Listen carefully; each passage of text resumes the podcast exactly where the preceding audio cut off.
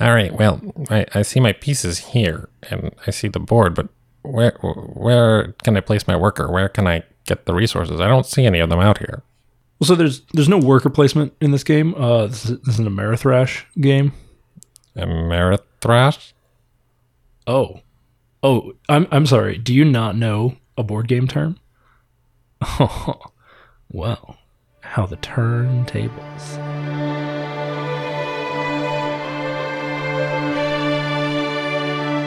Hello, hello, and welcome to another episode of Dragon's Demise, the podcast about what happens on, around, and behind the tabletop. I'm Greg B, joined today by Jacob, Hello. and today we are going to be continuing our conversations about what are our thoughts on specific terms and how games are described, this time talking about Amerithrash games. Mm-hmm. So we'll have uh, some thoughts on that later in the episode, but for now, let's talk about what we've been playing, which is not Amerithrash games. We've been playing a Euro, Yep. Teotihuacan. Yep. We brought it to the table, and this time we played it right. I think, yeah, I'm trying to think back. I don't think we messed anything up. Mm-hmm. I think we did everything right. I mean, it felt about the same. Yeah. I mean, really, there were some things that were slightly less powerful now. yeah. You know, technologies that only triggered once per turn instead of multiple times, Mhm. having to pay for the actions that we perform. Yeah. You know, but other than that, I think everything felt about the same. Felt about the same. I think uh, also just the two player experience in this game is interesting. Um, yeah, I think that uh, word. I think that this game will play very differently with more than two players, just in terms of like what is useful and what isn't. Yeah. I mean, because what you run into with this, this is now the third time that we've played Yep. with just the two of us. It's the third time you've won. It's the closest margin so far, Yep. but it was still like 30 points. Mm, I think it was You had yeah, like so- 157, I had 130. Yeah. And I think all three times you've played pretty hard into a pyramid focused strategy, Yeah. and that's worked out pretty well for you. And I haven't really tried to contest you Mm-hmm. on that. I've tried to go for other things. So this time I tried to go for masks with sort of an emphasis on Avenue of the Dead as well. Previously, I had tried to focus on just leveling up the temples without building the mhm. pyramid. That didn't really work out. So I think, I mean, my conclusion from all of this Yeah. was that the pyramid strategy is the best strategy, or certainly the most forgiving. I think it probably is the most forgiving. I- I think that the game itself, like, if someone is allowed to just go out and just build everything eh, and just like go through the pyramid, yeah, there it's very very powerful. I do think that if you have two people playing balanced strategies where you know they block each other, they like you know build the pyramids, uh, they they prevent anyone from getting too much on the building track, that will change a decent amount Sure. and I think that that'll, that would balance it out. I think because of just the way that we work, we don't really get in each other's ways very much. Yeah, I mean, typically, if if one of us has identified that the other is going for a particular strategy, our solution is to pivot and focus on a different strategy, Yeah. rather than contest them for that strategy. And so maybe you're right. I mean, maybe if I had fought you a little bit harder for some of the pyramid tiles, mm-hmm. y- it might have sort of undercut you a little bit rather than letting you run away with it. But I think one of the things about the game is that there is a certain amount of capacity building, engine building. You had acquired two technologies which synergized very well with a pyramid strategy, mm-hmm. which meant I either would have had to pay you in points essentially to acquire those technologies and try to keep up with you or to try to pivot and focus on my own thing. So I don't know. It seems like the type of thing where the gameplay is encouraging you to specialize in a certain sort of thing. You know, you can still mm-hmm. advance on the temple tracks and even interact with the pyramid, like in the form of decorations, Yeah. without going construction heavy. Mm-hmm. But, like, I don't know, construction just seems so good. Yeah. I mean, I, a lot of it was because, like, you're right. I did spec into construction very much. I, I mean, I saw the the two tiles that have been out for technology pretty much every game that we've played, which Yeah. are the gain an extra resource when you land on one of the resource tiles and get that extra worker for free and a discount of one on one of your building tiles when you build. Right. Which I is remarkable in terms of efficiency. Yeah, exactly. It was the kind of thing where it's like I literally just created an engine. I was like the way that the tiles were all set up, it was just like, all right, well, I have two of my guys sitting on one side of the board while the other two are gathering resources. And then they get to like the stone part where they like sit and then my other two I start walking through mm-hmm. and like building and like you know I might you know use one of them to get cocoa in between or something like along those lines. But that's literally all I did. I don't think I used almost any other action other than I bought a few technologies and I pretty much I, I bought a few technologies and that's Yeah, I I think think the only other thing it. that I used. Though I will say that the thing that gave gave me the game, I mean it would have been a lot closer. You still technically would have won, but the fact that I got up on the temple track on the green Right. Yeah. You were able to get one of the the temple bonus tiles, mm-hmm. whereas I wasn't. And if I had, then it would have gone from being a 27 point differential to a two point differential, which is, I mean, obviously a huge gap. Mm-hmm. But, you know, it's easy to say if I had done this one thing, Yeah. but the number of steps and the number of turns that would have been required to get those extra levels on the blue pyramid, mm-hmm. there was just no combination of actions I could have taken that would have gotten me that. I'm, I'm thinking on almost my end where like it had it been like a few more blues and reds that came out instead of the two greens that I got very close to the end on the mm-hmm. building track, I wouldn't have gotten that 20 points at the very end. Sure. And like, you know, it's that kind of thing where, or if like, you know, you had taken maybe one or two of the blues Mm-hmm. that came out. Like, Yeah. I mean, but again, you know, Yeah. my contention there was that getting any of those blues at all would have required me to invest in stone, which would have diverted me from the other things that I had been doing that were also scoring me points. So Yeah. it's it's very much just like a it sounds like it would be easy to contest you, but that's sort of discounting the opportunity cost of what I would have had to give up in order to do that. No, that, that's fair. I, I just think that it was also just the fact that I wasn't contested on any of the building tiles meant that I could take my time and, and like save up to have enough to do whichever ones of those I wanted in order Right. to like, you know, go up on the temple track on whenever there was one out. Right. Like you never sniped one of those from me. You never did like blocked me on any of that kind of stuff. Right. Uh, which I mean, like it is a different thing, but I'm thinking less of like the two player game, and I'm thinking more of the more player game, Mm-hmm. because at that point, when you have like three or four players, you've got more competition in there, and you can't just like you know choose two almost completely different strategies. You've got a Right. lot more like you know you you have to work together. You have to like do this other kind of stuff. So Yeah, so I'm I'm interested to see what it plays like with 3 or I would like to see a 4 player game. yeah, in particular. I think a mm-hmm. two player, I'm just not. My enthusiasm has waned for it. Like fair enough. I'm over three. I'm done. I think this game also just really clicks with me. Yeah, no, you definitely you're good at it. Like you, I mean, your first two games, yeah, we were playing them wrong, but they were both over 200 points. Yeah. like something about this just like clicked Yeah. for you. So, you know, but we'll see. We'll see. Mm-hmm. Maybe we'll we'll get it to table, maybe for stream or something. Yeah, I have a variety Uh, stream with, like four people or four something. players, so. Yeah. Other than that, I actually got to play a game at AwesomeCon this weekend. I went there, and for the most part, I was on the floor, but I did take a moment to like, you know, go into the board game room, take a look around, and like when I looked at the library, well, most of the library was Catan.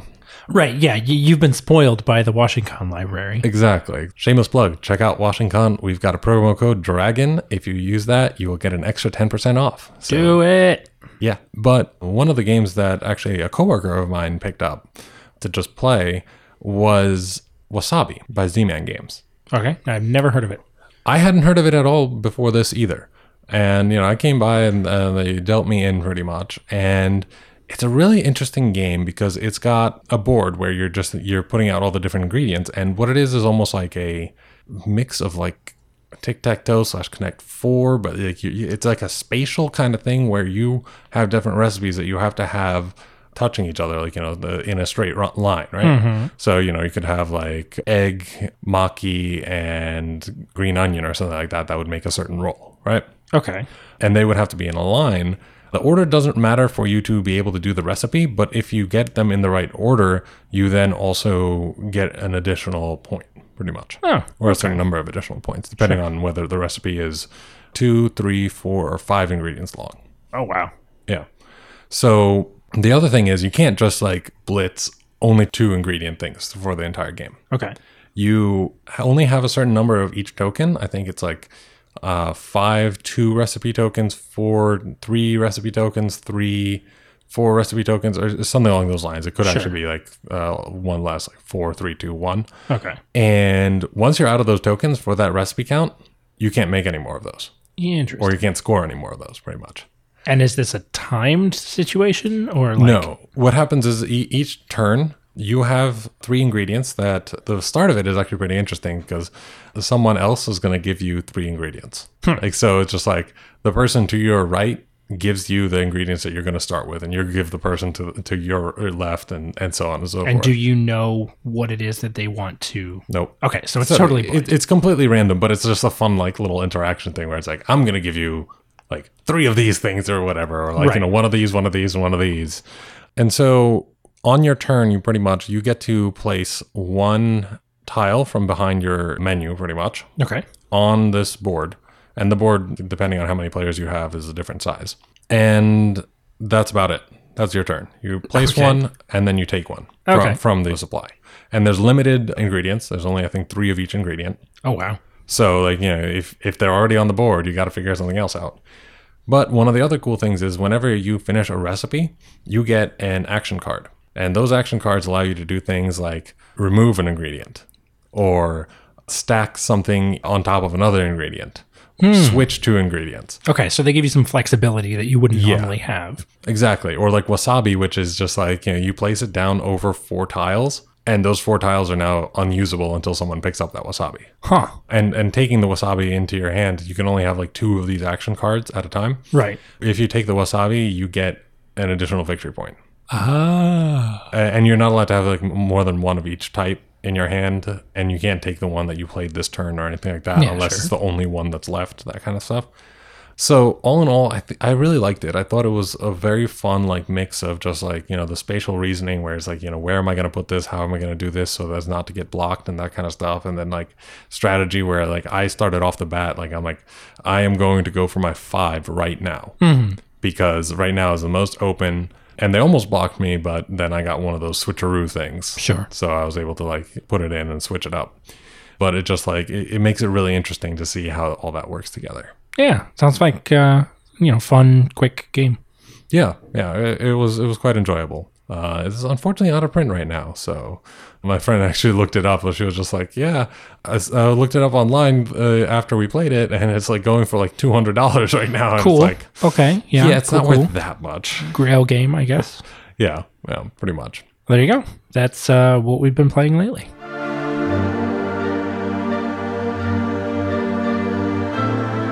Alrighty, now let's talk a little bit about uh, Amerithrash games. So, Amerithrash is an interesting term, and it originated with pretty much the division between what Euro games are and what games were were actually coming out in the U.S. at the time.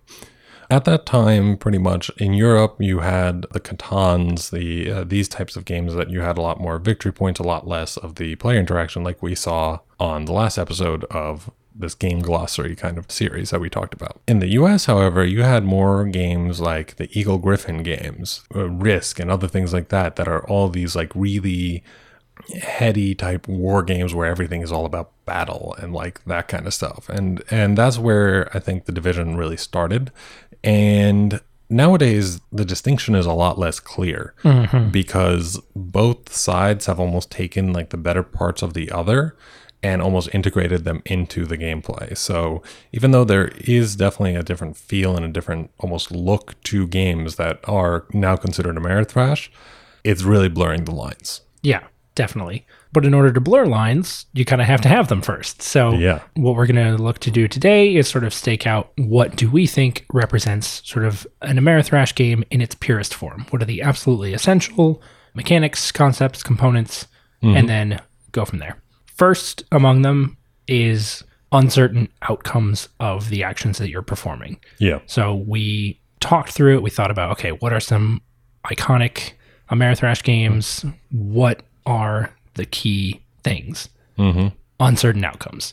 Risk was the quintessential Amerithrash game. You're rolling dice. Yep. You've got no mitigation. Nope. And Amerithrash games as a whole Mm-hmm. have kept that model. Some of them have mitigation. You know, you can research technologies or improvements or whatever that will give you like, oh, all of your ones are treated as twos or something like that. But at the end of the day, the gameplay centers around you making a decision about what you want to do mm-hmm. and then determining the outcome of that decision via some other mechanism that you don't have full control over. So in Risk or in a game like a Distant Plain, mm-hmm. that might take the form of rolling dice.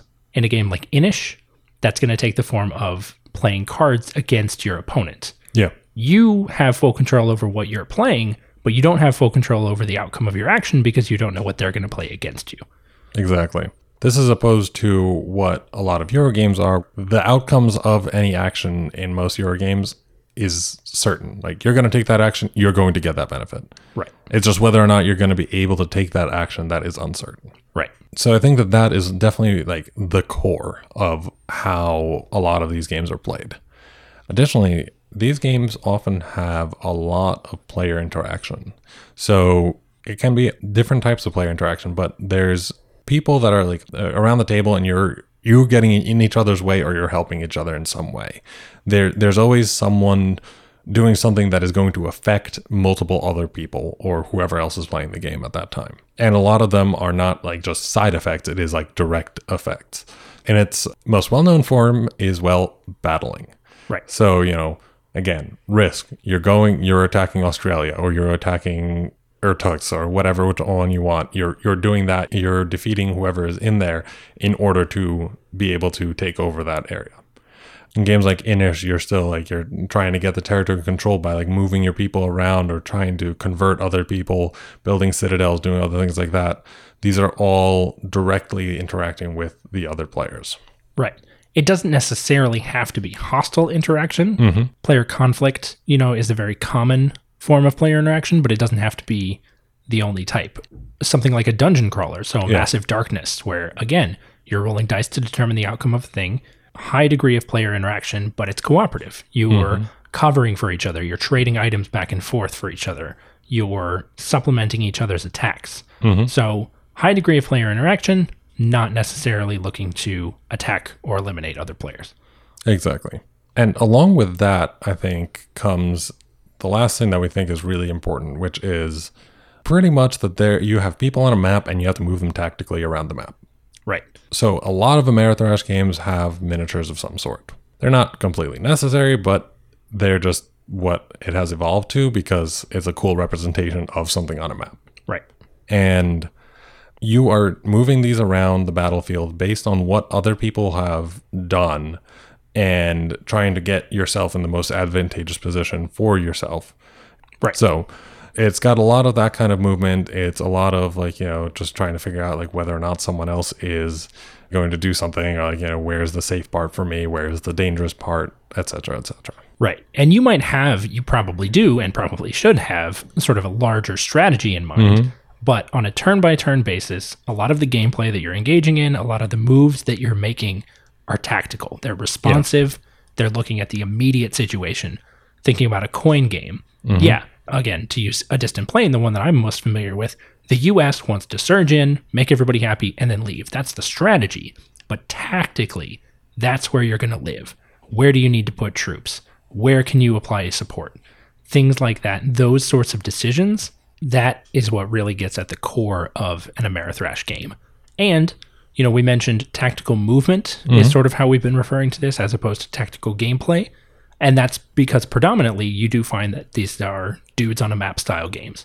Sometimes it's miniatures, sometimes it's standees, and this in the case of a game like Dead of Winter Yep. but pretty consistently you've got actual graphical representation of where your units are and mm-hmm. how you're moving them. Yep. And the different locations that they're moved to and the distances between those locations do have specific effects on like how other people play their turns. And that's pretty much what we think are like the main parts of an Amerithrash game that like no Amerithrash game can be without. Right. You've got the uncertain outcomes of your actions, you've got a high degree of player interaction, and you've got an emphasis on tactical movement. Exactly. There are, however, some things that we think are very common, but not necessary for these kinds of games. And one of the, the ones that we first thought that was like, you know, necessary for the game, but then upon like actually starting to think about it, uh, we stepped back from was territory control. Yeah. So a lot of games do have this. You're trying to control the different territories, and uh, a lot of times either victory conditions are based on that, or you will get a large amount of benefit because of that. But it is just very, very common for Ameritrash games to have a large element of territory control. Right. And I think one of the things about territory control is that if you look at the genre historically, mm-hmm. that's the point that you're coming out from. Again, Risk, Axis and Allies, Yeah. very territory control centric games. That is the entirety of the goal is to control all the territory and to eliminate your opponent. And as the board game scene gets much more integrated, you're adopting concepts from Euro games, from other types of games. You're moving sort of away from that, but it is still common Yeah. player much. elimination, one that I just mentioned there, same type of thing. Player elimination used to be a mainstay. Mm-hmm. Now I think game designers are generally realizing, hey, it sucks to be eliminated. Yeah. People don't like playing our games for that reason. Or, I mean, some people do like playing their games for that reason. Mm-hmm. But by and large, you've seen sort of a movement away from player elimination as an essential component Yeah. of an Ameritrash game, but it is still fairly common. Yeah, it still definitely happens. I think it, it becomes a lot harder to eliminate players, but you can still get eliminated from many of the Ameritrash type games. Right. I mean, Twilight Imperium 3, Mm-hmm. it's really, really hard to actually fully take somebody off the map, but you can do it. Yeah, and otherwise, you know, someone can just be stuck in a corner without any units and just playing there because they have to. Yeah. Speaking of TI3, another thing that is quite commonly associated with Ameritrash games is their length. Yeah. I mean, Long. yeah. you can just say long. long. I mean, you've got TI3, which is like an eight to 10 hour game. You've got Coin Series games, which are similar, probably five to six hours. Right. Axis and Allies, or even a step above that, like Asia engulfed, Europe engulfed. Yeah. Even some of the more recent ones, like Star Wars Rebellion, like these can be really, really long games.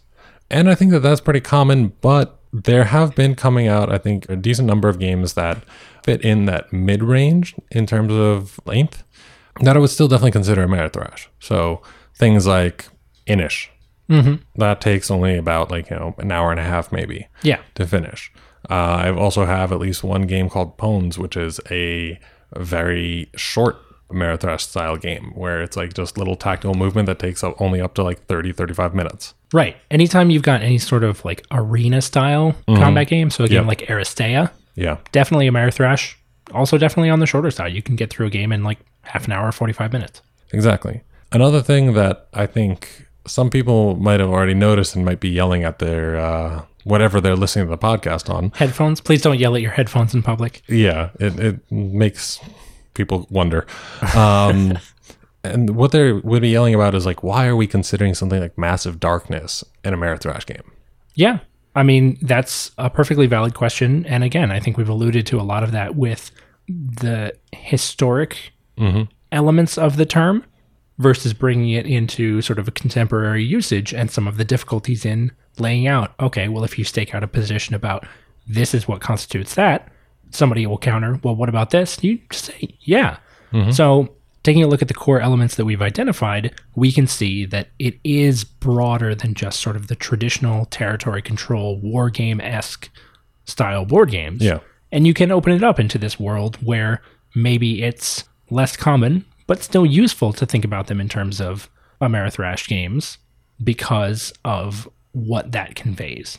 Yeah, I think that the the major thing with games like Zombicide, Massive Darkness, and these other cooperative games in this genre is that you're working together, but you're you're not sure. Even if you're in the best position ever, you you can still lose, and you can Right. still like you know you have that uncertain outcome. You're still rolling those dice, seeing what happens. You have mitigation, but the outcome is definitely uncertain mm-hmm. and you're still moving around on the map and you do have a lot of that player interaction. It's positive player interaction for the most part but it's still player interaction. Also i think one of the key things here is to look at the lineage of these kinds of games. They came from the dungeon crawlers like descent which have dungeon masters, they have like game masters who are playing the opposing team. And so you still have a lot of that where it's like it's team versus other person, so many versus one, so more of a semi co-op than it is a full co-op. And these are just almost an extension from that that keep a lot of those uh, same mechanics, but just pretty much create an analog algorithm for how the enemies work. Right. So after taking stock of, you know, some of these things, these again essential elements that we've identified, we're left with the question of is the term Amerithrash useful? Is it going to convey exactly the same types of things to exactly different people? Yeah. And I think the answer is no. Mm-hmm. But I think a good place to start is by talking about it like this and delineating these are the things that we think and these are the ways that we're going to commit to using it, which mm-hmm. are high player interaction, uncertain outcomes, and tactical movement emphasis. Yeah, exactly. And I think that these are definitely good concepts. And I think that having a way to define the genre will help definitely new people coming in uh, and just other people who don't really know too much about gaming know what they're getting into almost. So it's just like using the mechanics rather than the the overall term is also like I think preferable for the most part. Yeah, I mean, I'm definitely going to default to that.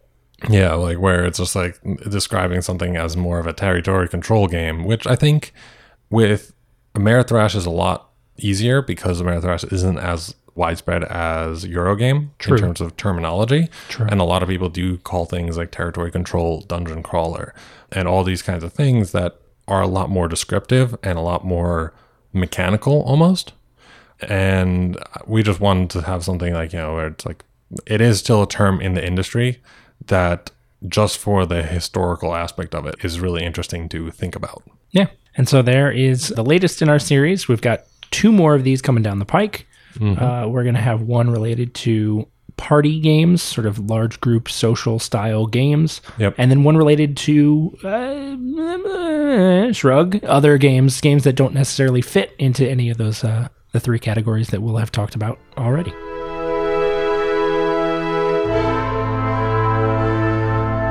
Thank you for joining us for this episode of Dragon's Demise. We hope that you enjoyed it. As always, this episode is brought to you by our patrons and our Twitch subscribers. So thank you very much for your support. We really couldn't do this without you. So for our Greater Worm patrons, thank you to Meg, Carissa, Sam, Hunter, and Casey, as well as our third tier Twitch patron, Adam Krasberg. Thank you all so much for your support. We really, really appreciate it. Also, if you are interested in board game conventions in DC, well, there's one that you should know about WashingCon. We mentioned it earlier, and it's going to be a lot of fun September 7th and 8th this year. Lots of board games. We have usually around 1,000, 1,200 people, and even more board games than that. so there's a ton of fun to be had. There's uh, playtesting of board games. They actually playtested Wingspan at WashingCon last year before it actually came out. So, you know, who knows? You might be playtesting one of the big games of next year. So, Be quite a story to tell. yeah, exactly. Come on down. Plus, since you're a listener here, you get a chance to have an additional 10% off. So if you use the promo code DRAGON when you're checking out, you will get 10% off of your ticket for WashingCon, which is currently going at $50 for the entire weekend for an adult and $20 for the entire weekend for a child. So, you know, check that out when you get the chance. And don't forget to join us next week for another episode of Dragon's Demise.